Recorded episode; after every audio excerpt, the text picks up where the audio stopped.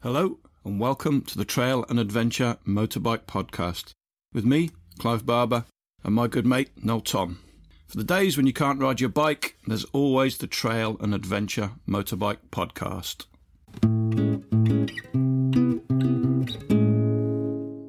Welcome to Season 4, Episode 8, and today we're joined by Brett Anderson, who's going to be talking about his last big ride, lastbigride.org. I have met Nick. Uh, I spent some time with him and his family uh, when I rode my FJR through uh, Europe, and I had kind of known Nick through online earlier, through Instagram and stuff like that, and through the AJP uh, we have a little technical WhatsApp group and everything. And so finally got the chance to meet him and I stayed at his house for a couple days. Just great, great guy, really good guy. Yeah, he seems quite a character. We've kind of got, got to know him through being in these films and doing this podcast, and he's always very, very sarcastic to us. he told me to be prepared, but he said it wasn't big enough. But it's a, he was my largest spanner. So that's that's my big tool. We should have. There should be a separate category for adjustables.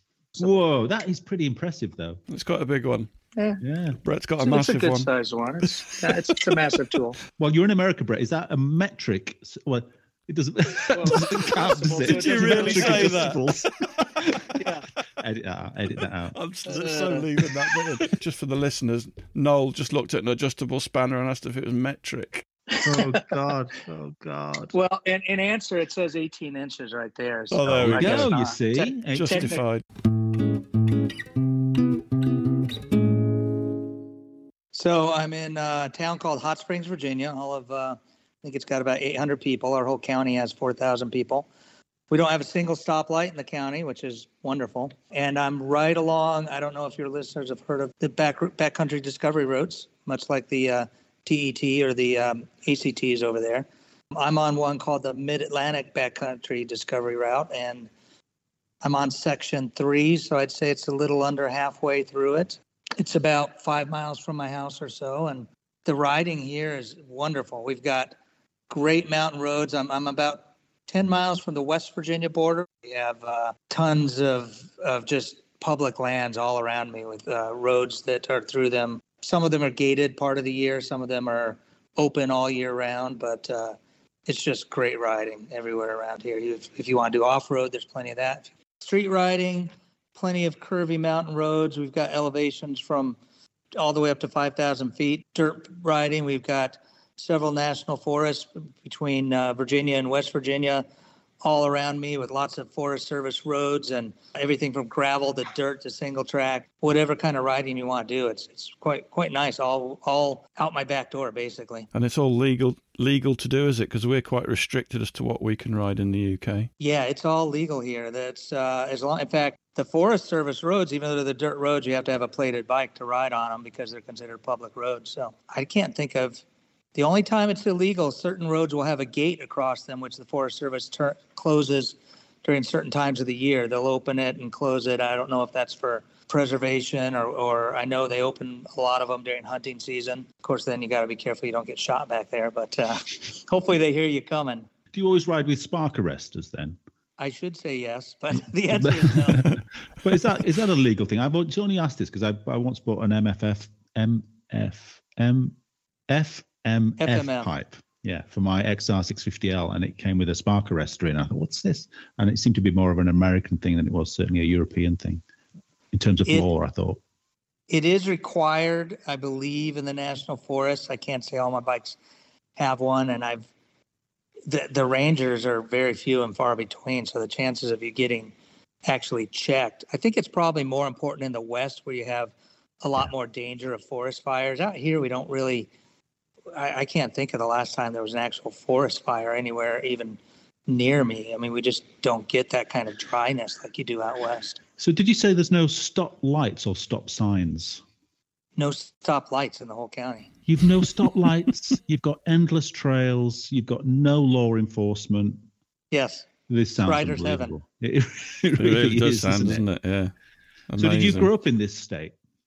Uh, no, I've been here for since '99, but I grew up in Southern California. Tell us a little about your riding history. When did you start riding? Did you have a, a, a, parent that rode? Did you race as a kid, or how did you get into it? My dad had ridden motorcycles, but he wasn't like an active motorcycle rider when I was growing up. I got into it mostly because uh, other kids uh, that I knew, friends from school and stuff, were into dirt bike riding, and I would see that and think like, I want to do that, and so finally, uh, I think we went out and bought an old used, I believe it was a Honda 80 or something like that when I was probably, I don't know, 10 or 11 maybe.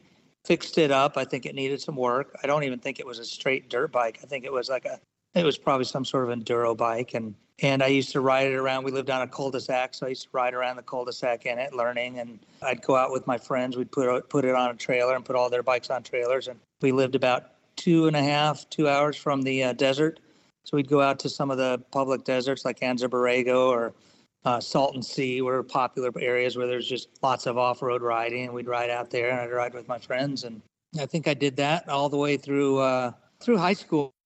I had that bike. I think it was that same bike. I might maybe I got a bigger bike at some point. I just don't remember, but um, because that bike that bike actually was it must have been an enduro because I remember it was street legal and plated. So when I was old enough to get my motorcycle license. I got my motorcycle license and then traded riding a bicycle to school for riding a motorcycle to school. I continued that through high school, and uh, then I think I discontinued in college once I got into more into cars and. There, like a lot of people have, there was that midlife stretch where I didn't ride from for about 12 or 13 years from uh, the time I entered college till I was in my early 30s. You mentioned there just really piqued my interest. You you said there was a public desert. We don't have those in the UK. Yeah. What's a public uh, desert? Uh, it's just it's public land. It's in the desert. Yeah, it's just public land, like a Bureau of Land Management land, or or maybe a Forest Service land or something like that. But uh, it's just open to anybody to use, and, and most of the time it's all users. So you can you can just take a four by four or a motorbike and pretty much just go anywhere you want. Pretty much. There's one area called Glamis that is these huge sand dunes reminiscent of something you'd find down in Africa and uh, people take you know old modified Volkswagen Bugs or special dune buggies, and they go out there and they they go up the huge dunes. I remember my friends had what we what we called a rail because it was just basically big metal tubing with a old VW engine in the back of it, and it held four people. And I remember going up some hellaciously, scarily steep hills in that thing, and just thinking, oh geez, we're gonna tip over backwards. Oh shit. We're living in the wrong country now. We really are. Do you look yeah. back on that time, Brett, of riding that little 80cc bike around as a kid as like the best biking of your life? Because I think back to my sort of childhood riding. I feel like I've spent a lifetime trying to recreate that feeling I had as a tiny kid razzing around on a little bike. Yeah, I mean, I loved it. I, I think I always felt a little intimidated by the other kids because I had started for that area of the world where people do a lot of dirt biking, I'd kind of started late at 10 or 11, and most of them had probably started riding when they were five or six on, you know, on a 50 or whatever. I would have trouble keeping up with them because they were more advanced than me and had been riding longer. So I remember at times trying to, you know, I'd be, they'd all be going up a big hill and I'd be a little tentative and I'd stall out halfway up the hill and have to, you know, go back down. And yeah, they wouldn't notice that I was gone. They'd be all way up ahead somewhere, and I'd be struggling. But uh, yeah, it was fun. I remember it was some of the, some of the best riding I'd done. And, and back then, you don't have as much fear as you do when you get older. I mean, this riding as a kid and learning at that age, this really must have helped you. Like it helped me for my riding later on in my life. It's a really good foundation, isn't it? It is. Yeah, yeah. I think I think dirt bike riding is such a good foundation for any kind of riding. I it's it just it sets you up with skills that you don't that you don't get if you've only ridden on pavement. So when you came back to biking later on, what was the reason for that, and what did you go for? I went right into adventure riding. I think, you know, I've never done the Harley cruiser thing, even though that's, I'd say that's probably 90% of the riders in the U.S. or the bikes, I should say, are, are Harleys. I think I read once where it was about 90%. It might be a little less now as adventure bikes are mm-hmm. becoming more popular. But you still, even now when I go out riding, I don't I don't see many adventure bikes. So yeah, when I came back in, I had a friend of mine that I'd known and ridden dirt bikes with as a kid. We were talking one day. We we were still friends, and he said, "Yeah, have you seen these BMW? They're like big enduro bikes." He was talking about the GS, of course. I I no, I hadn't seen it, so I looked it up. I thought, wow, that's that's a cool bike. I want one of those. So I went right to an 1150 GS and, and bought uh, bought a big Bumblebee yellow GS, and uh, I think my motorcycle license had expired, or I had never. When I moved to Virginia, I hadn't had it transferred or something like that, so I had to go out and do the uh, course again. But it's so easy. I don't know if you've ever talked to anybody in the U.S. about our courses, but they're ridiculous compared to what yours are. Yours actually train people to ride a bike safely. Ours train you to ride a motorcycle in a uh, in a parking lot. You just have to point at a motorcycle.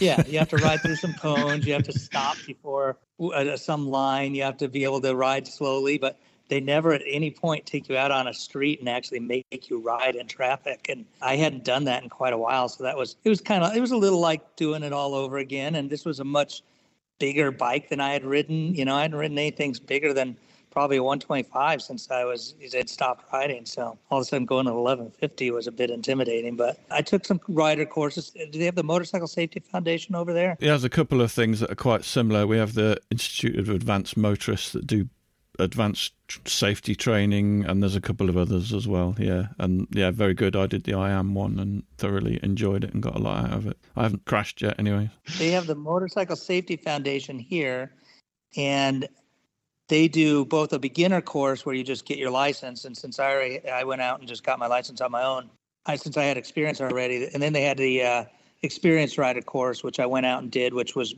a bit more in depth, you know, emergency braking, emergency cornering, braking in a corner, things like that. Um, and uh, and then I did a BMW uh, cor- off-road course on a GS, so that really helped handling the big bike. Did you have plans for a big trip then when you bought this bike?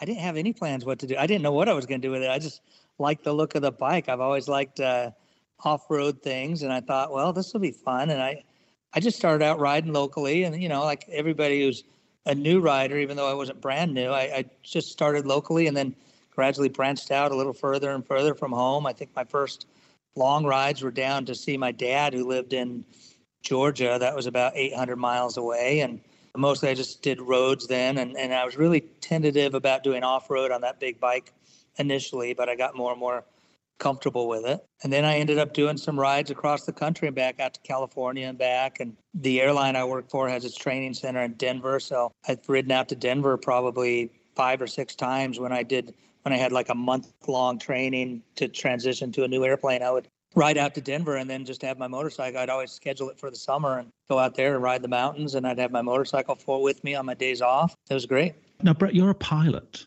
Yes. I'm just wondering. I have a question, but I'm not sure how, what the question is. But it's something like, if you were to compare flying a large airliner and riding a motorcycle, which is kind of the scariest to you, or which do you see as the most the riskiest? Uh, I wouldn't say either is scary to me, but the riskiest one's definitely. Right. You're probably not doing it right then. You should. yeah. If you're not crashing, you're, you're, you're, not trying hard you're enough. Not trying hard enough. Yeah. That's what yeah. No. Uh, the riskiest is definitely the bike on uh, in traffic. Off road, I don't worry about it too much. Where I get scared is sometimes, yeah, I get myself in situations off road where I think, oh man, I, I'm I, am i am up here on top of this hill. And I got to go down that hill, and uh, yeah, that's really steep. And pilots, like you're an airline pilot, is that right? Yes. Yeah. So being an airline pilot, it's not like being an actor. They don't kind of say you can't do any risky things like ride big motorcycles. No. No. No, okay. they don't tell me what I right. can do on my off time at all. I'm guessing though, with a motorbike, you've got one pillion. With a 737, you've got three or four hundred pillions, haven't you? Which creates its own safety issues. well, it can, yeah, yeah. There's there's plenty of uh, issues to go around when you when passengers sometimes. I guess part of your job when you're doing a lot of traveling, you've you've got to do quite a few trips abroad as well, haven't you? Yeah, in fact, that's what I've done for the last 20 years predominantly is just flying abroad over to over to the UK, over to Europe mostly. I've probably been to London a couple hundred times now. You quite often fly into somewhere, and you'll, if you've got some time, you'll hire a bike and travel around a bit. I've done that a few times. I wouldn't say quite often, but I, I have done it a few times. The most memorable time was in Porto, Portugal. I rented a GS and uh, went and rode the Douro River Valley, which, if you haven't done it, is just beautiful. Yeah. And uh, then when I, the memorable part of that was not so much as, as much as I like the Douro River Valley. The memorable part was when I brought it back and I went to fill it up. I put diesel in it on accident. Oh, dope. Sounds expensive. Yeah, it, it, was. It cost me about 300, uh, 300 euros. Was that just as because foreign fuel stations can be very confusing, can't they? Yeah, it was just confusion. I think it was confusion and tiredness because we only had about a 24 hour layover. So we got in that morning and I had my riding gear with me. I went straight to the hotel, changed to my riding gear, went straight down to the rental place, picked up the bike. And so by then, you know, it's probably five, six in the evening when I'm bringing the bike back to to return it. And, I, you know, I'm just exhausted because I, I had flown all night.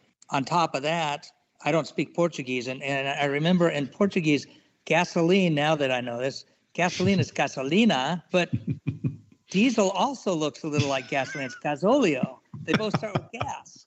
So exactly. And, the, the colors of the pump, of the pump handles were different than they are in the U.S. In fact, they were actually reversed. In the U.S., diesel is always green, a green handled pump, and regular gasoline is always black. Well, there it was the exact opposite. So oh. I, I remember looking at them and thinking, well, that says gasolio and that says gasolina. and that one says got something simple. And no, that can't. And so I just, I just picked the gasolio because it was the black, the, uh, the, black handle. So was it the smell? Was it the smell that got you, or did you fill no, the whole thing right it wasn't up? even. I didn't even smell it. Like normally, you would think you would smell diesel, and I don't. I didn't. I didn't smell anything odd. I just put it yeah. in, and I didn't. It didn't smell odd to me. I mean, I didn't put it up to my nose, but um, yeah, it wasn't. It wasn't until I filled it up and was was about a half mile down the road and oh. pinging and jerking and everything, and I just thought, oh, that's. I think I did something bad. Uh, when I got back to uh, the rental place, I told the guy, I think I might have put diesel in it because it's not running so good. And he looks at me, and he goes, oh you are uh, the third American that has uh. done this. I said, well, us Americans keep doing that, maybe you should tell us beforehand, put gasoli, gasolina yeah. in and not gasolio so that we know, because clearly it's the same mistake we're all making.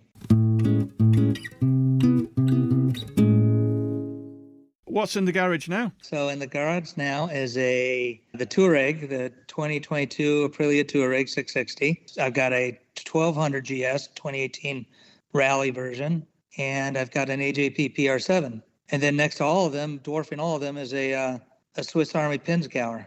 Well, I really want to talk to you about that, but I don't know if we're on the right podcast. But man, I know we need different. I think we should. It's an off-road vehicle. It looks great. Tell people what it is, Brett. So it's a nine, 50 years old, 1973 uh, Swiss Army. Uh, it was originally made in Austria, and it did service as a radio operators van in uh, the Swiss Army for I don't know how many years. Um, and then I someone brought it over to the states at some point, and then someone took it to Canada at some point, and I bought it from the guy in Canada who had fully restored it and and really uh, pimped it out and made it uh, a pretty nice, uh, kind of almost like an expedition vehicle. What engine does it have in it? Oh, oh, that's incredible! It's a whole 89 horsepower air cooled four cylinder engine. that's that's geared very very low, so you can pretty much go up anything, but you're not going to go anywhere fast. Four wheel drive as well, presumably. All four wheel drive. It's got hydraulic lockers, so you can hydraulically put it in four wheel drive. You got three levers in the cockpit. You can put it in four wheel drive. You can put it in, uh, and then you can lock the front and rear uh, differential as well. It's a beautiful piece of machinery, isn't it? 1973. Incredible. Yeah. It looks like, I mean, I would urge anyone to head over to your Instagram account, have a look at it, but it looks a little bit like the Land Rover 101, doesn't it? Are you familiar with I've, that vehicle? I've no, no, I've never seen that. Well, yeah, Land Rover made a similar looking thing, but okay. this looks really, it looks in great condition. So, yeah, it's all been done up. Yeah, it's actually yeah. Uh, probably one of the nicer Pinzgauers around. There's there's quite a few of them around, but most of them have been beat to hell. People use them for off roading, and they haven't been uh, they've been bashed around quite a bit. So this one's actually quite nice. And you give yours a nice life. You don't do anything crazy with no, it. No, yeah, I, I I've never been into the four wheeling. I bought that because it looked cool. I like the way it looks, but uh, and it's fun to drive around. But uh, no, I'm I'm not into four wheeling. I'd much rather ride a, a motorcycle off road than drive a truck off road. It's yeah. just so slow when you're four wheeling, and then you got to have it's kind of scary. I get more scared in a car off road than I do in a, on a motorcycle because yeah. you're so close to the edge. On a motorcycle, you can get away from the the edge of a steep drop up drop off. I got a huge shock the first time I went in a Land. Rover up a track at just how bumpy it was. Just getting yeah. thrown around on a bench seat. I yeah. couldn't believe it. I don't know why. I just thought these things would be quite comfortable. I didn't realize it's just a day of discomfort. Yeah, and it's very and, uncomfortable. And I felt, slow. Yeah, and I've had a Land Rover and I've taken it down tracks, but I just find it incredibly get incredibly anxious because it's such a big thing. I've seen too many yeah. videos of vehicles rolling unexpectedly yeah. and things like that. Yeah, at least if you roll on, if you go down the bank on a motorcycle, you can separate mm. yourself from the vehicle pretty quick. But in a car, you're along for the ride. Tell us about the Tuareg because it's quite a new bike, isn't it? And it's new over here. And our friend Alex seems to think that he's going to get himself one. And they do seem to be gaining a bit of momentum in the UK. Are you, are you enjoying it? I love it. It's my favorite bike now. I bought it initially because I, I, wanted something lighter than, than the GS to take down through Central America. The Pinzgau is probably lighter than the GS. Well, that, that may be true. the Tuareg has become my favorite bike because it's so good as an all rounder. I mean, people always say the GS is good as an all rounder. Well, pin, the oh, now I want to say the. Tuareg is much better all as an all rounder than the GS because it does off road so much better than the GS. We've all seen people doing crazy things on the GS and they do them well, but for the average rider like myself, I'm not going to take it on some of the crazy things that I see, you know, some of these professionals doing on it. The Tuareg makes that much more accessible. I've taken the Tuareg on things that uh, behind a guy on a um, a a, uh,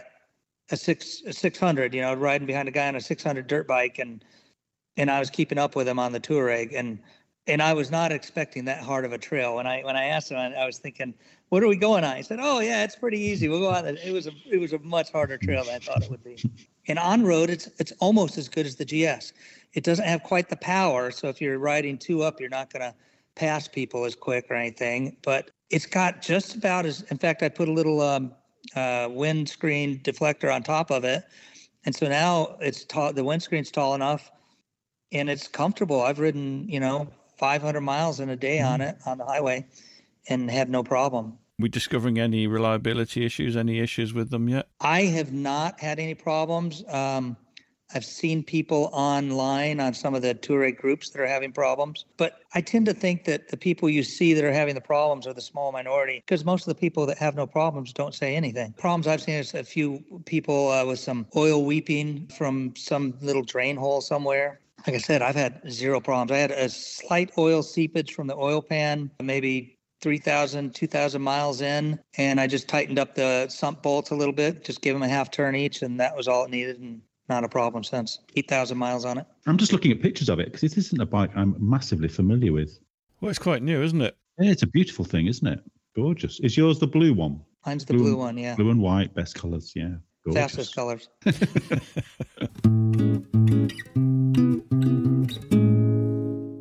the main reason you came onto the podcast, Brett, was to talk about the last big ride. Do you want to sort of tell people what the last big ride is and, and probably more importantly, why you're doing it? So I came up with the name because I was, um, as you guys know, I was diagnosed with a terminal disease called pulmonary fibrosis. It's a lung disease. It's irreversible and incurable. So eventually, you either have to have a lung transplant or you die. It's pretty much got a one. It's not like with and I'm not belittling cancer at all when people have it. That's serious too. But you can go into you can get treatment and go into remission for cancer and survive it and continue on with your life. In fact, I did. I had cancer when I was 13 and did all the chemo and everything, and I'm still here. But with pulmonary fibrosis, there is no cure. You're never going to go into remission. The best you can hope is that it will last you a while.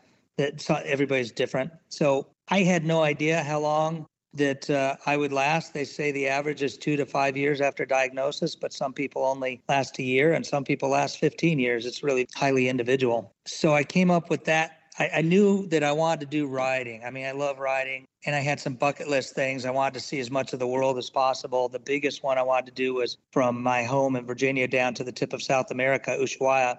But I also wanted to ride more in Europe. I mentioned that I had had a FJR 1300 that I bought in Ireland, and I wanted to see even though I've been to Europe quite a bit, I want to see more of it from the seat of a motorcycle. So I went over last summer in 2022 on the FJR and took it took it through I think 13 different countries in Western Europe. It was about a month and a half. Ended up in Edinburgh.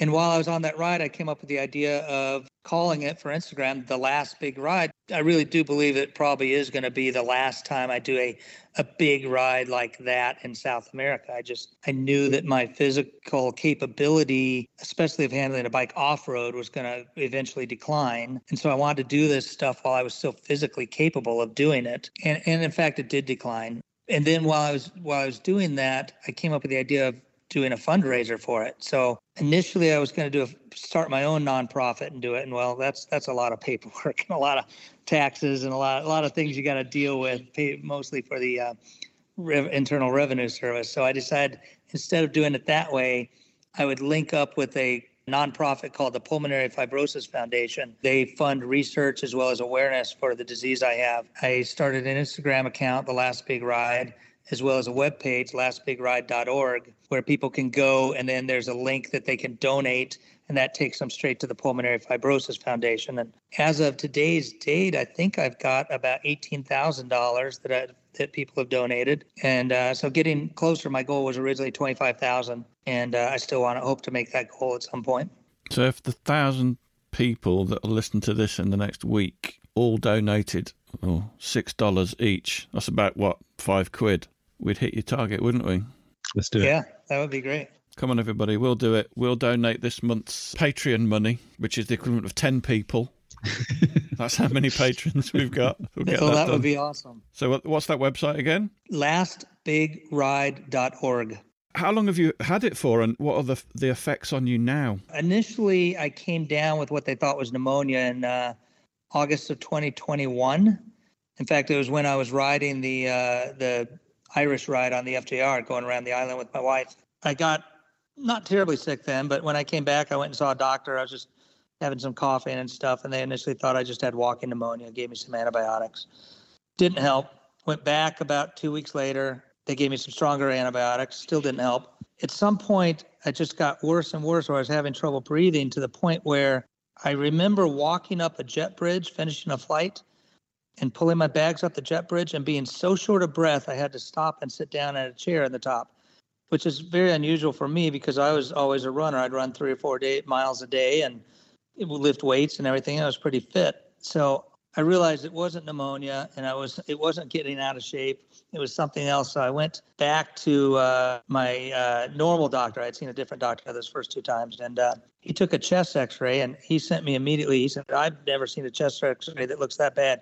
You go into the emergency room." And I ended up being in the hospital for five days recovering they still thought it was something, it was basically an autoimmune disease called uh, eosinophilic pneumonia. Eosinophils are white blood cells that, uh, and, and in my case, for some reason, they were attacking my lungs. They didn't know why, but they now saw my lungs as a foreign substance to be attacked. They put me on high doses of prednisone, which is an anti-inflammatory, and uh, that helped over a couple over a couple months. I got better and was able to go back to work and go back to riding and stuff. But I hit a plateau didn't get any better for a long time. Went out to uh, the Mayo Clinic here in, uh, which is a top pulmonary hospital, top everything hospital here in Minnesota, and they diagnosed me in April with what's called pulmonary fibrosis, which is just another way of saying your lungs are scarring.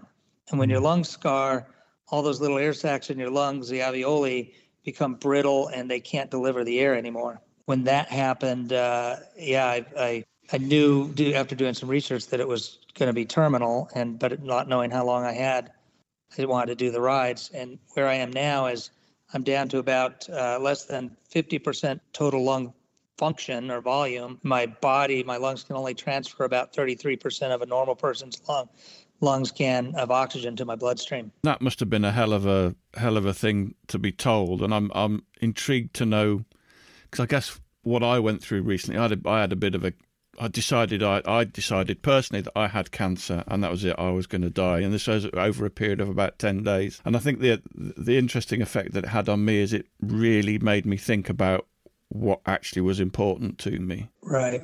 And I'm guessing you went through a sort of a similar sort of thing. You do tend to go through a, a self evaluation of what's important, and of course, you know, family and friends are important. You want to spend time with them, but there's also things you want to achieve in your life. You know, there's things that and for me, it was, I really had always wanted to ride probably for 15, 20 years to the tip of South America. And I, I knew I wanted to do that. And I talked to my wife about it. And I said, Hey, if I did this, do you want to come with? And she said, Hell no. so she said, Who's going to watch the dog? I said, Oh, but she didn't want to come. She didn't want to sit on. She did uh, Nova Scotia with me a few years back, about 3,000 miles. And, uh, maybe 3,600 miles, and she said that was enough for her. So, uh, did she go on the Europe trip with you then, or was that by yourself? She did Ireland with me around the island for 10 days, but she did not do the European trip. So did you go from Ireland down to Spain? I saw the map of it, but I couldn't work out which yeah. direction you'd gone in. So I went down. Uh, you can pick up a ferry out of uh, just south of Dublin and go to, to uh, Bilbao. Took the bike to Bilbao, rode the northern coast of Spain down, then the uh, coast of Portugal down to Lisbon, where I actually left the bike. The bike was in Lisbon when I started the big trip. Uh, I left it stored in uh, in Lisbon for about three or four months or so. Then picked it up in, I believe it was July, and rode 12 or 13 different countries. That looked like a huge trip. But we could do a separate podcast probably on that trip. But it ended. Just tell us how it ended. It ended. That part of the trip ended fine because I stopped in Edinburgh, where I had friends of friends who I met up with, and I I stored it with one of them. Then two weeks later, we were going to come back. I was going to bring my wife. So I went home. I had some doctor's appointments I had to attend to. Went home for two weeks my wife was going to come back and we were going to do two weeks of the Scottish Highlands, which we were both really looking forward to. We get to Edinburgh, pick up the bike, go to our hotel, check into our hotel, go meet one of these friends for dinner and drinks that night. Ironically, we were even joking about whether or not we'd get back and the bike would be gone, thinking, of course, that that was not even a possibility. And he even said, "Well, it's in a well-lit area. You'll be, it's locked up. You'll be fine." Well, we got back and I said, my wife said, let's go check on, we, we named the bike Fiona because it's Irish and it's red. So we I called it Fiona, my redheaded lass. So um, we go to check on it. It's gone. Oh. And I thought, holy shit. At first I thought, are, are we looking in the right place? Are we, I've never had a bike stolen before. I just, it's one of those things where your heart just sinks and you, you think you're just you must be mistaken. You must have left it somewhere else and you're in the wrong area. and no, and my wife says, no, this is where you left it. And I, I said, you gotta be, excuse my French, you gotta be fucking kidding me. I, we've been here one day and the bike is gone. I was just astounded because we had, it was a well lit area. It was a fairly well trafficked area. And we had the bike with a big, huge kryptonite cable lock around a, uh, a light post. Oh God. I, thought, I just thought, you know, anybody who nicks a bike is just going to be a crime of opportunity. So if if you make it hard, they're not going to bother with it. They'll go on to one that's easy. But I guess these little bastards carry an air, angle oh, grinder. Oh, that's terrible, terrible. We've just had a, a, friend of ours has just had his garage broken into and both of his bikes taken. And bizarrely, two days before that, we were talking on a chat group. We were saying we should do a podcast on motorbike security because there's there's a company called Litelok who we're going to talk to in a few weeks' time, and they they do this lock that's covered in this ceramic called Barronium, which basically you can still cut through it with an angle grinder, but it takes four discs to cut through. Uh, so you kind of think, well, that you know, it's going to, and, and if you've got it around a, a wheel, they've got to cut two, two cuts in yeah. it, so it's going to take them at least eight minutes to cut through it. And you think, well, these people are so brazen that they yeah. just, they don't seem to care. And and if they, they do care. get caught, they get weapons out and scare people off. It's it's an absolute plague in the UK at the moment. These bastards, they didn't even want it. I thought, well, they're taking it because they're going to resell it or something. No, they just took it for a joyride. Did you get it back then? I got it back, but it was wrecked. The body panels all need to be replaced. The battery is missing. They ripped it out, so they just absolutely instead of opening that body panel, they just ripped it apart. The uh, cylinder for the key, of course, was wired, so that needs to be replaced. One of my friends over in Edinburgh, works for the BMW dealer there, he picked it up for me, and of course, the police to add insult to injury they write me a nice, really endearing, nice letter telling me that they've got my bike and I owe them 200 pounds for the, uh, Jesus. for the wrecker. Recovery. If I fail to pick it up, that the they'll take legal action against me. Oh, Christ. So that's a real nice way to treat a yeah. victim of a crime. Anyhow, my friend goes and picks it up, and I paid the police the uh, the money, the impound lot, the money, and it's sitting right now at uh, the BMW dealer up in Edinburgh, and we're trying to figure out whether I'm going to actually fix, whether to put the money into the bike and fix it up, or whether just to junk it and sell it for the parts or something. I still mm-hmm. haven't decided. And, and part of this disease, part of the reason I haven't decided is because I'm just not sure where I'm going to be with this disease or anything, and whether it's worth going over there and putting the time and money into that bike. So you, you didn't actually get to do the West Coast? No, I, I really wanted to. And the biker community up there was wonderful. I mean, people reached out to me. I put it, I put something about it on Instagram, and then it actually got picked up by a little local uh, online news story, up, uh, news newsletter up there, and um, people reached out. Some people even offered to uh, to loan me their their bikes to, to loan me their bike to go do it anyhow. Wow.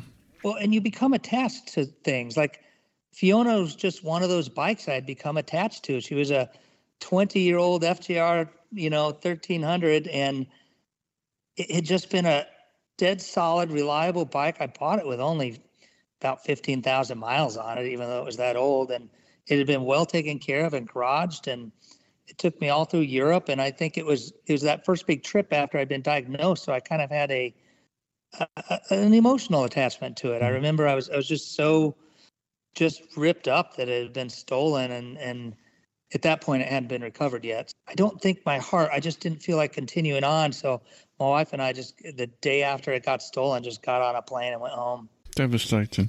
Oh, I not asked you now. That's a terrible story.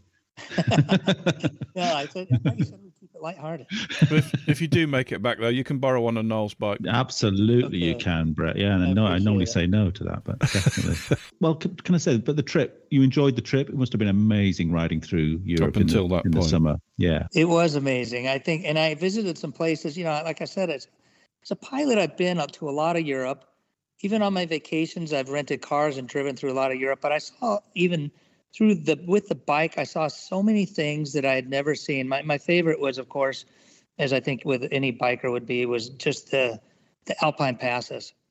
I loved going the the Stelvio, the Furka Pass, the the St. Gotthards, the the Dol Dolom. I never know whether it's Dolomites or Dolomiti Mountains. Dolomites. Uh, well, we say Dolomites anyway. It was just incredible. Just the riding and and I didn't see too much that Spain and France were embroiled in that heat wave that you had last summer, and that was okay. That was horrible, but the rest of it, once I got up to higher elevations, was quite nice. And uh, I went to Slovenia. I'd never been to Slovenia before. That was pretty cool. And just staying in the little pensions everywhere and riding yeah. a motorcycle and being on your own bike in Europe is, yeah, it was incredible. I just Amazing. had a blast. And this is sleeping in proper beds, I imagine. Not, yeah, I'm not, I'm not, not much of a camper. No, anymore. no, ah, great so uh, yeah, this was sleeping in hotels and pensions and things like that, and going out and having a few beers at night and enjoying myself and just seeing seeing everything. I took the Channel train over when once I got to Belgium and uh, took the train over to the UK and then rode up through the UK. So easy. Yeah, it really was. It was. I don't know why anybody does ferries anymore.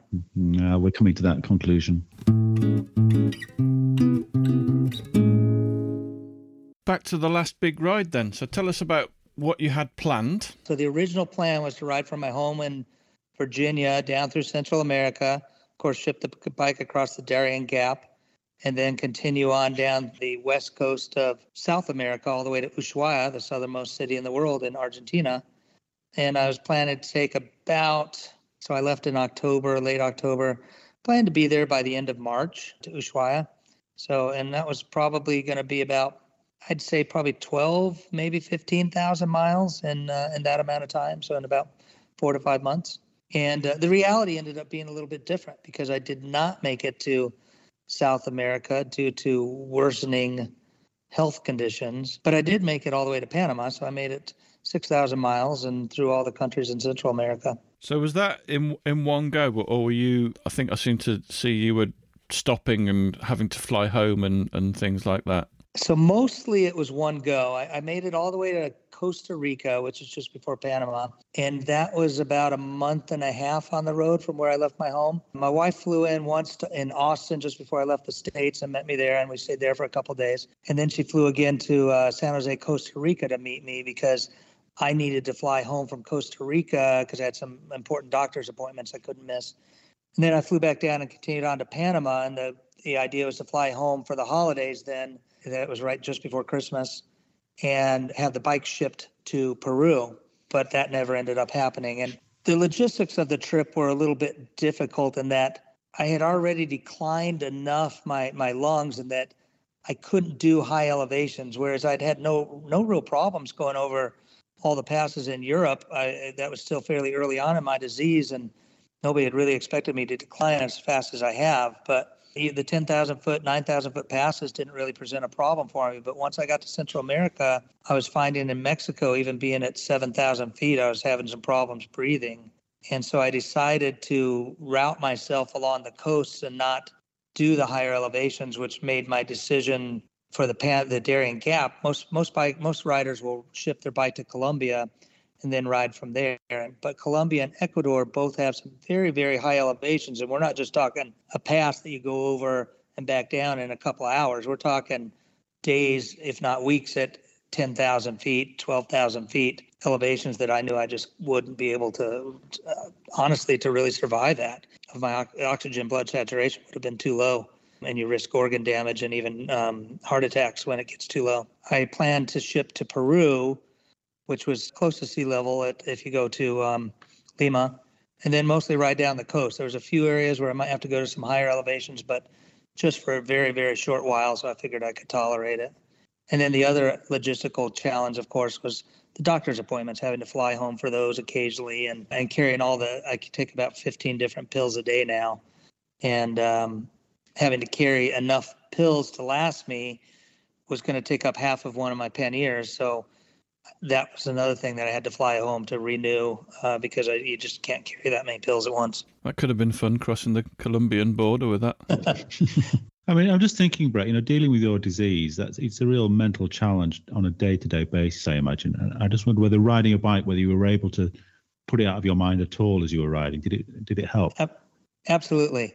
As you guys, as anybody listening who knows, you know, riding a bike can be like therapy, and riding is a lot like flying in that when you're doing it, when you're not on autopilot on the plane, when you're actually physically flying the plane, you've you've got 100% of your concentration on it. It's the same with riding. Putting all my concentration, and especially riding in Central America, I'm oh my God, you really have to concentrate because there are animals, people crossing the road in places that you wouldn't think anybody would be crossing the road. You're just riding along in the middle of nowhere, and some guy will come out of the trees on the side and just cross the road. And you're thinking, where did he come from and where's he going to? And uh, tons of stray animals all over, and as well as uh, farm animals uh, alongside the road. And you're watching for those. There's potholes. There's there's semi trucks, big you know big lorries coming the other way around blind curves because they get impatient to pass and they're the biggest vehicles, so they don't really care who they smash. So you have to concentrate, and, and that really allowed me to put that daily routine of just ride, packing up, riding. I like the routine. I like that being on the road. And so for me, that kind of everything else kind of vanishes for a while. Yeah. Did you have a, have you had any dicey moments on these big trips? No, not no. nothing especially big. Uh, I, I don't remember any dicey moments in Europe that I can recall, but in Central America, there's a few times where you're coming up or down a mountain and you'll be riding in your own lane and there's a car or a or a big huge truck coming the other way in your lane trying to pass another vehicle on a on a blind curve. And so I just learned to ride really close to the shoulder so I could always dodge into the shoulder. But I don't know on, on a bike you feel like you usually have plenty of time. Like in a car you'd probably panic and freak out. But on a bike I always feel like well I can squeeze through if I have to. I, I never felt like it uh, like like whoa I just missed dying but yeah, there were definitely times where you're just, you know, like, what the hell is this person doing?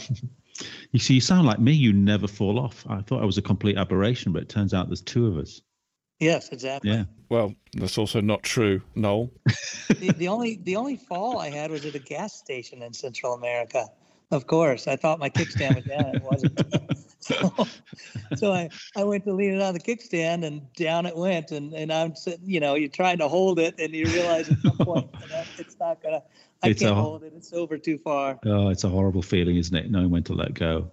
And then embarrassment kicks in. You know, you're yeah. mortally embarrassed because you've just dropped it at a gas station. It wasn't mm. even a very interesting story. And, people are all rushing to help you and you're just like embarrassed you just want to get it up and leave we were in um, where were we in Spain on some trails, and uh, the guy in front stopped. We weren't expecting to, and we had like a four bike pileup, all crashed into each other. Some bikes coming the other way. It's so embarrassing. I've done that off road before for sure. Usually, it's I'm following too close to someone, or mm-hmm. or they're following too close to me. Or, or the person in front brakes ridiculously. Yeah, it's the person in front you're thinking of, Brett. That's the that's the right answer slightly off topic. Should Noel watch Easy Rider? Let me I've just give you some context, Brett. You've never watched it either. Hey! Oh, for goodness sake. That's the one with Peter uh, Fonda, right? Yeah, Dennis Hopper, Peter Fonda, and uh, Jack Nicholson. Thank you. That, that's exactly the answer I was hoping for. A friend of mine has given me a lot of grief recently and can't believe that I've never seen this film. because I have a motorbike. He thinks that the two should go hand in hand. You've got a motorbike, you have to have seen Easy Rider. Of course. No. Oh, it's and Brett's just Brett's Yeah. just told us this. Well, He's but the pair up. of you, I haven't got time for either of you. If not, I, I don't I don't know.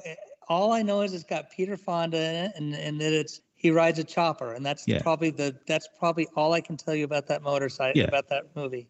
We're both aware of it, but we know enough about it to know that it's probably not for us. yeah, I don't think it's very good, but you should watch it. It's got motorbikes in it. Well, now I gotta watch Yeah. it. Okay. Thanks, thanks. now I gotta watch. Everybody should watch it, and then watch Silver Dream Racer afterwards. no. Don't watch that. It's No, but you need to watch Dust to Glory. That's the one you have to watch. Yeah, that is great. That's the best. So I would say the only mo- motorcycle film probably worth watching that isn't, you know, a really proper on any Sunday kind of motorbike film is the remake of Chips. Did you watch that? I don't think I've seen that. That's got to be terrible. That was good because it was filmed in a way that they'd never been able to film motorcycles before. So it was it's Uh-huh. post drones. So that's and that Yes. changed everything when it came to filming bikes.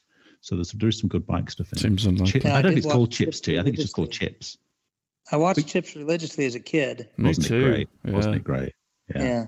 I can't ride alongside someone without thinking about the show Chips. You know, riding in that chip Yeah. style. Yeah, two Well, abreast. the highway patrol officers out in California, they all they still do that because I remember that's where I grew up out there, and I remember seeing the chips all the time, and they would they would all ride side by side like that out there on their big. Uh, they had those big Kawasaki 1000s, I think. Every kid wanted to be one of them. So you've have you never ever ridden a Harley? My dad, for a very short while, had a Sportster 1200. I was already an adult, and he bought this thing because it was cheap. And I rode it around the driveway and didn't like it at all. And that was the only time I ever rode one. And no offense to Harley people out there. I'm sure they're great bikes. Yeah. But uh, It's all right. Seventy percent UK audience. We don't have any Harley listeners. you're in. You're in good company. you know where I saw a lot of Harleys was France. Yeah. The, the, Denmark, they love Harleys. Norway loves Harleys. It's funny. I was surprised to see as many as I did in France, and uh, I didn't really see any down in Central America, except there's one gentleman, very interesting guy, Canadian, and I was at the border from Mexico to uh, Guatemala. I was sitting on the curb waiting for their computer systems to come up at the uh, the border office, and this guy pulls up in all leathers and everything, and it's it's like 95 degrees, which is what I don't know, 20, 30 degrees Celsius or something, and he's in all his leathers and pulls up on this older Harley. I couldn't tell you what the model is because I don't know anything about Harleys. Big cruiser bike, and uh, I started talking to him. He was from Canada, and he goes south every. He's retired. Goes south every every winter, get out of the Canadian winters, and he's ridden that thing. He was going to an island called Roatan in Honduras this trip, but he's actually been on that same bike to the tip of South America, which was the trip I was doing at the time. But I mean, props to him. He's ridden Yeah. that thing all over North America, and I know he's ridden around Europe too. I just didn't catch whether he had actually shipped that particular bike to Europe and ridden it, or maybe ridden a, another bike or a rental or something over there. But he had ridden all over South uh, Europe as well because we talked for a while. It was quite interesting. You haven't got his contact details, have you? I, I have. Uh, I'm a Facebook friend with him. Oh, really? Seriously? Yeah. So, send And his name. strangely enough, he's got the same last name as me. So we said No we were way. biker cousins. You sound to be a good guy for the podcast. I was joking, but I, I thought you'd just be passing friends. But uh, how funny. Yeah. I quite like the idea of a Harley, but I think it's a little bit like I quite like the idea of a cowboy hat and cowboy boots, but you just can't really get away with them in the UK. No. You've got to be, yeah, yeah, I, I could see that. Yeah, you've got to be in your country to get away with it. You do, but the thing is, it's not my style. I think having, for me, what I always tell people is, I grew up riding dirt bikes. I like sitting straight up and having big wide handlebars and having my feet underneath me. I just, I can't get with that sitting kind of, you know, laid back like you're in a couch and your arms. and, the one I really don't understand is the monkey bars where you put your Yeah, arms yeah. above you. That's again, had no offense to anybody. I'm sure people like that. I'm sure I'll get some hate for that. But We do create a lot of offence on this podcast. You're all right, don't worry. yeah, it's just not my style. Yeah. No. I did see for for the first time ever a Harley that I really really liked though. I saw one that was like, no, that's cool. I could ride that one. And I couldn't tell you what model it was or anything. I just liked the look of it. But he, Yeah. it was highly modified. So I've I've heard amazing things about Mexico.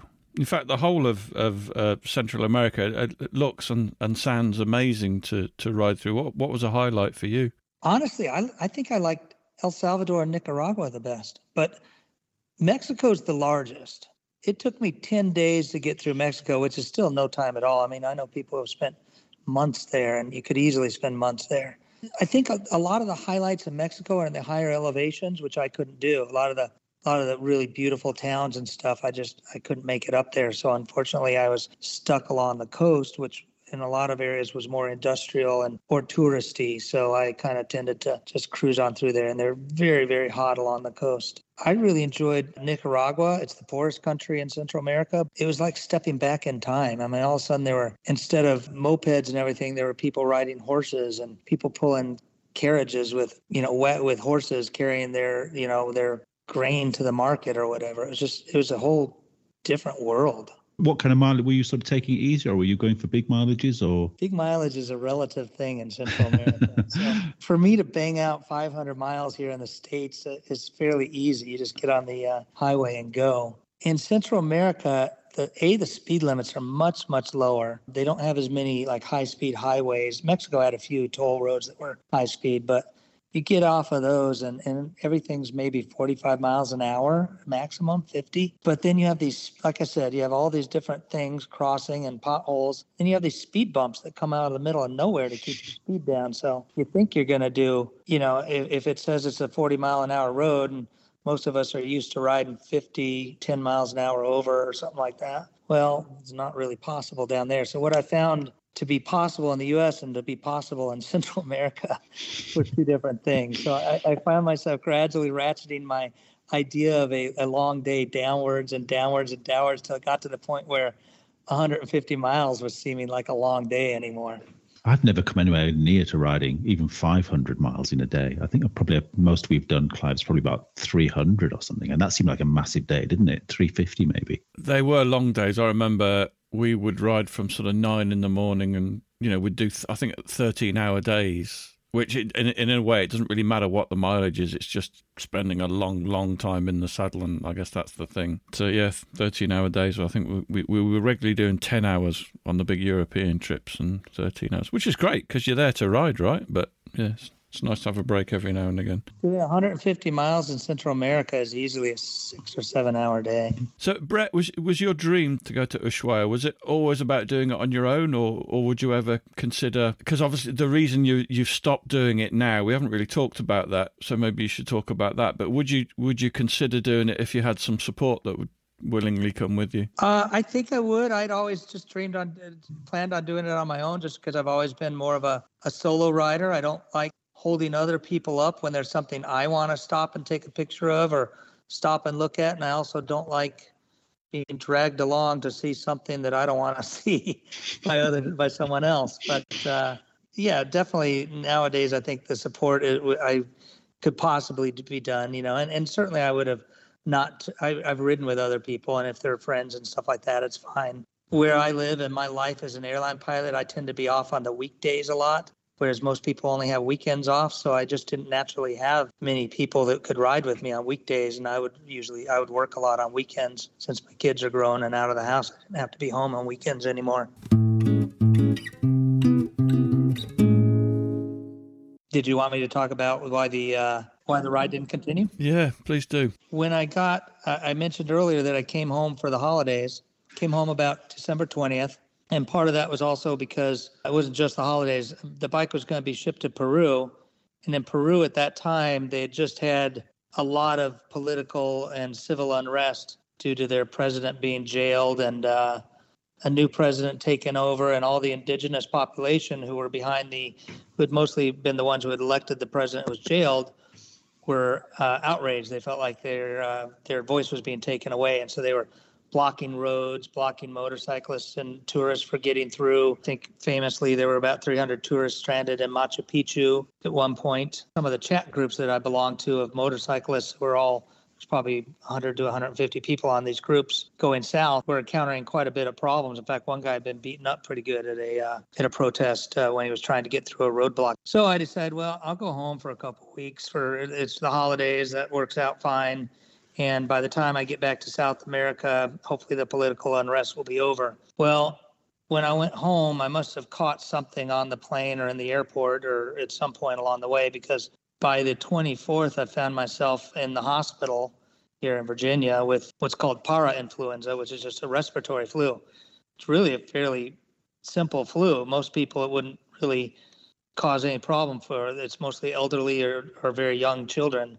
But someone like me, who uh, not only do I have this underlying lung disease, but I've got I'm uh, immunocompromised because the drugs they have me on suppress my immune system to keep it from attacking its my own body. So I ended up with very dangerously low oxygen levels because of this flu and stayed in the hospital for a couple of nights. And what that did was it made my um, lung function decline again. I was still hoping to get back and telling myself and telling everybody I was going to get back down to South America. I like to think positive and think I'm going to get past this and it's going to be better. But as the weeks wore on after I got out of the hospital, I just wasn't getting any better. I, I felt like really, really weak to the point where even going out and walking around my house or walking a half mile was very, very difficult for me. I was breathing really hard. Picking up anything, doing any kind of physical effort was very, very difficult for me. And I thought, I can't go back to South America and be in these remote areas where I could have a normal problem you would expect to have when you're adventure riding, like a bike falling over, uh, you know, getting stuck in sand or mud, uh, having a punctured tire or something like that, that are just normal things that you would deal with. But I didn't feel like I could deal with them. I felt like I just didn't have the physical strength to pick up even the Tuareg anymore. And I felt like, well, if I can't be self sufficient, how am I going to do this trip? Because I can't be calling in some rescuers because I dropped the bike or because I punctured my tire. Hey, you know, that should only be for if you if you break bones or something like that and you're you're stuck in the middle of nowhere. So, and on top of that, my doctors were pretty concerned with me. They said you just can't afford any more respiratory infections. They every time you have one, it takes you down another notch, and it's getting on a plane and being around crowds like that, they were really worried about that. So between those two things, I reluctantly made the decision that maybe it wasn't wise to continue the ride and hmm. decided to stop in Panama. So are you still able to get out on your bike at the moment? It took me a good three, four weeks to get over to that flu, to get back to where I was actually feeling better. My breathing is still, my oxygen levels still are not recovered, and they probably will never go back to what my baseline was before. But the big difference is I'm local now. I'm within a couple hours of my house when I go out riding by myself. If I have to call in the cavalry, well, the cavalry is my wife. I've got my inReach and I can just text her. I'm not going to hit that SOS button and notify Garmin I'm in trouble, but I can text my wife from the inReach. There's a lot of areas where I live where there's no cell phone coverage at all. So you, you have to have that satellite communicator. But she's always, I can text her on it. It goes right to her phone and say, hey, bring the pickup and come pick me up because I broke down, you know, or or I'm stuck in mud, you know, can you come help me? And and I know she'll get in the truck and come help me out. So it, it's like a big difference. Now I have that uh, that safety net. So how much of the day are you actually on the oxygen now? So at night I use it all night long. Yeah. And that's mostly to give uh, your to give my heart a break. Your heart beats when your oxygen saturation is low. Your body knows that, so it tells your heart to beat faster to uh, because that delivers more oxygen to your bloodstream and to your brain and, and all the important organs that need oxygen. So my heart tends to beat. I used to have a pretty low, you know, high 60s, low 70s heart rate on average, and now it tends to average like 85. So the doctors want to just give my heart a break at night by having me on oxygen. It lets my heart slow down and keeps my oxygen up. And then when I exert myself, if I'm down in my shop working on the motorcycles or even, you know, moving things around, if I'm even something as simple as making the bed, it really, really makes my oxygen saturation go down. So I wear a little portable oxygen concentrator for that. And I actually do bring it with me when I ride now. I, I modified a, uh, Moto was nice enough to donate a backpack to me. And uh, I modified that a little bit so that th- this thing has to be able to breathe to allow it to breathe better so it wouldn't overheat and it goes in the backpack and the backpack goes on my back and then the oxygen cannula goes under my helmet if I need it, it's there. I'm finding now I don't need it for just normal riding. If I'm riding on the road or anything, I'm fine. It's like sitting in my couch. I'm, I'm fine. I don't have any problems with it. But if I'm off road riding where I'm standing up, especially since I'm bending slightly at the knees, you know, and keeping that little bit of a crouch. It's a lot of uh, effort on your quadriceps and your glutes, which are your two biggest muscles in the body. And so they suck the oxygen right out of my bloodstream. And I tend to start breathing really hard, even on a really simple off road, you know, just a, basically a dirt road, which isn't hard at all. But because I'm standing, in fact, I'm learning to sit more because it's just easier. As much as I don't like doing that, it's not natural to me when I'm off road to be sitting. I'm learning techniques, but I'll turn the thing on and use it when I'm when I'm riding off road because it, it just ups my game a little bit. I think uh, it allows me to to ride at a little bit of a higher level by having that oxygen. Now I don't have to worry about it. Well, I'm I'm not a doctor. Uh, if Mrs. Anderson is listening to this, I am a doctor, and I, I'm prescribing no more bed making, no more chores, lots more bike trips. But see, it's the bed making and the chores that make me feel normal.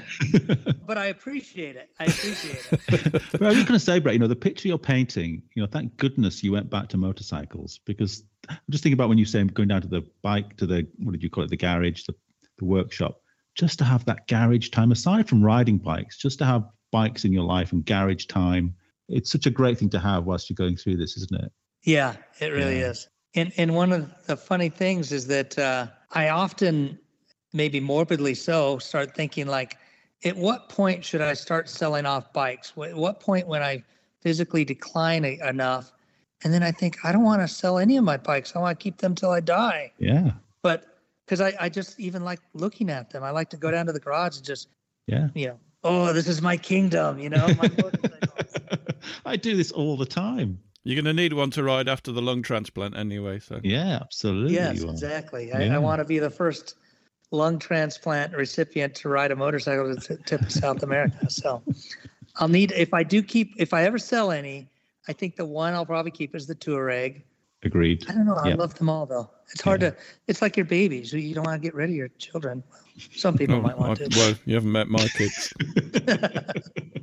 I love them. I told my wife, I'm like, I don't want to leave you with a bunch of things to to have to get rid of after I die. But then then I start talking like that, and she starts crying, so I can't yeah. talk about that stuff With me, I, I, like I said, I couldn't have gallows humor. I told her I'll help her pick out her next boyfriend. He's not like that too. Much. But you can't ride your bikes. Yeah, he can't ride the bikes. Yeah, no, those are mine. She has to keep the Pinzgauer. She has to keep that.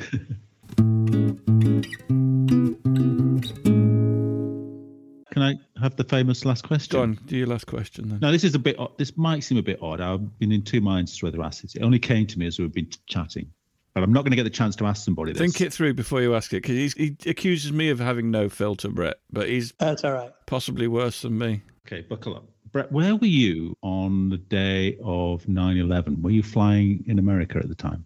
I was on what they call on reserve, which is like being on call. So I was I was sitting in Chicago where I was based at the time at a hotel on call, and I I remember seeing it on the news like everybody else.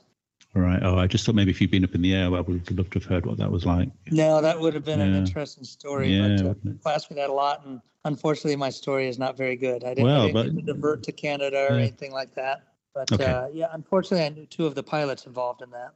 Oh, really? That's horrendous. Yeah. Um, one of them, I had, uh, I used to be an instructor pilot for, for my company and uh, out in Denver. And so one of the pilots who was the co-pilot on the one that hit the World Trade Center, I had actually trained him. So I'd worked with him for about three months, three weeks, I should say, and uh, and knew him really well, really good guy. And then the other one was a training, another training guy that I knew, and he was the captain of the Flight 93 that crashed in Pennsylvania, and I knew him fairly well as well as, as a work work colleague. So uh, yeah, just it, that kind of hit me hard just knowing. Yeah, I bet. Mm. I didn't expect to know anybody out of a company as big as mine, and let alone two of them. Yeah, yeah that's incredible. Brought the mood down even uh, lower, Noel. Thanks, thanks for that. Uh, Jesus, well, you know. it's normally a funny podcast. This one. I can blame Noel for his last one. Brett, thank you so much for doing this. We need to just give the the last lastbigride.org. Is it? Is that the right web address? You got it. Yep. Lastbigride.org, and then jump on and stick some money in there. We need at least a thousand people to put a fiver in there. Let's get it up to twenty-five thousand dollars. That would be. That would be great. Do you know what? On these things, normally they reckon the throughput of these social media things, if this counts as social media, you get about one percent of people buying something or contributing or something like that. But We need um, we need everybody to do it this time. Yeah, yeah. That would be amazing. Mm. And I'll come I'll come through when I come to the UK and, and thank everybody individually Yeah. too.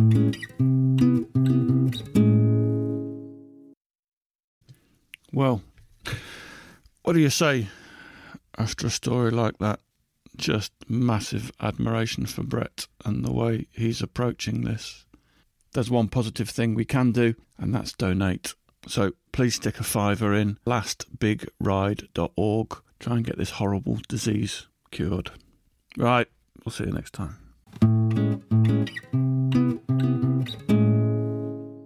Thanks for listening. We really appreciate your support. Don't forget you can follow us on Facebook and Instagram. And if you really appreciate what we do, you could consider supporting us on Patreon or buy us a coffee. Links are available on our website, which is tampodcast.com, tampodcast.com, where we also have a limited selection of branded stuff. But either way, please keep listening and spreading the word. See you next time.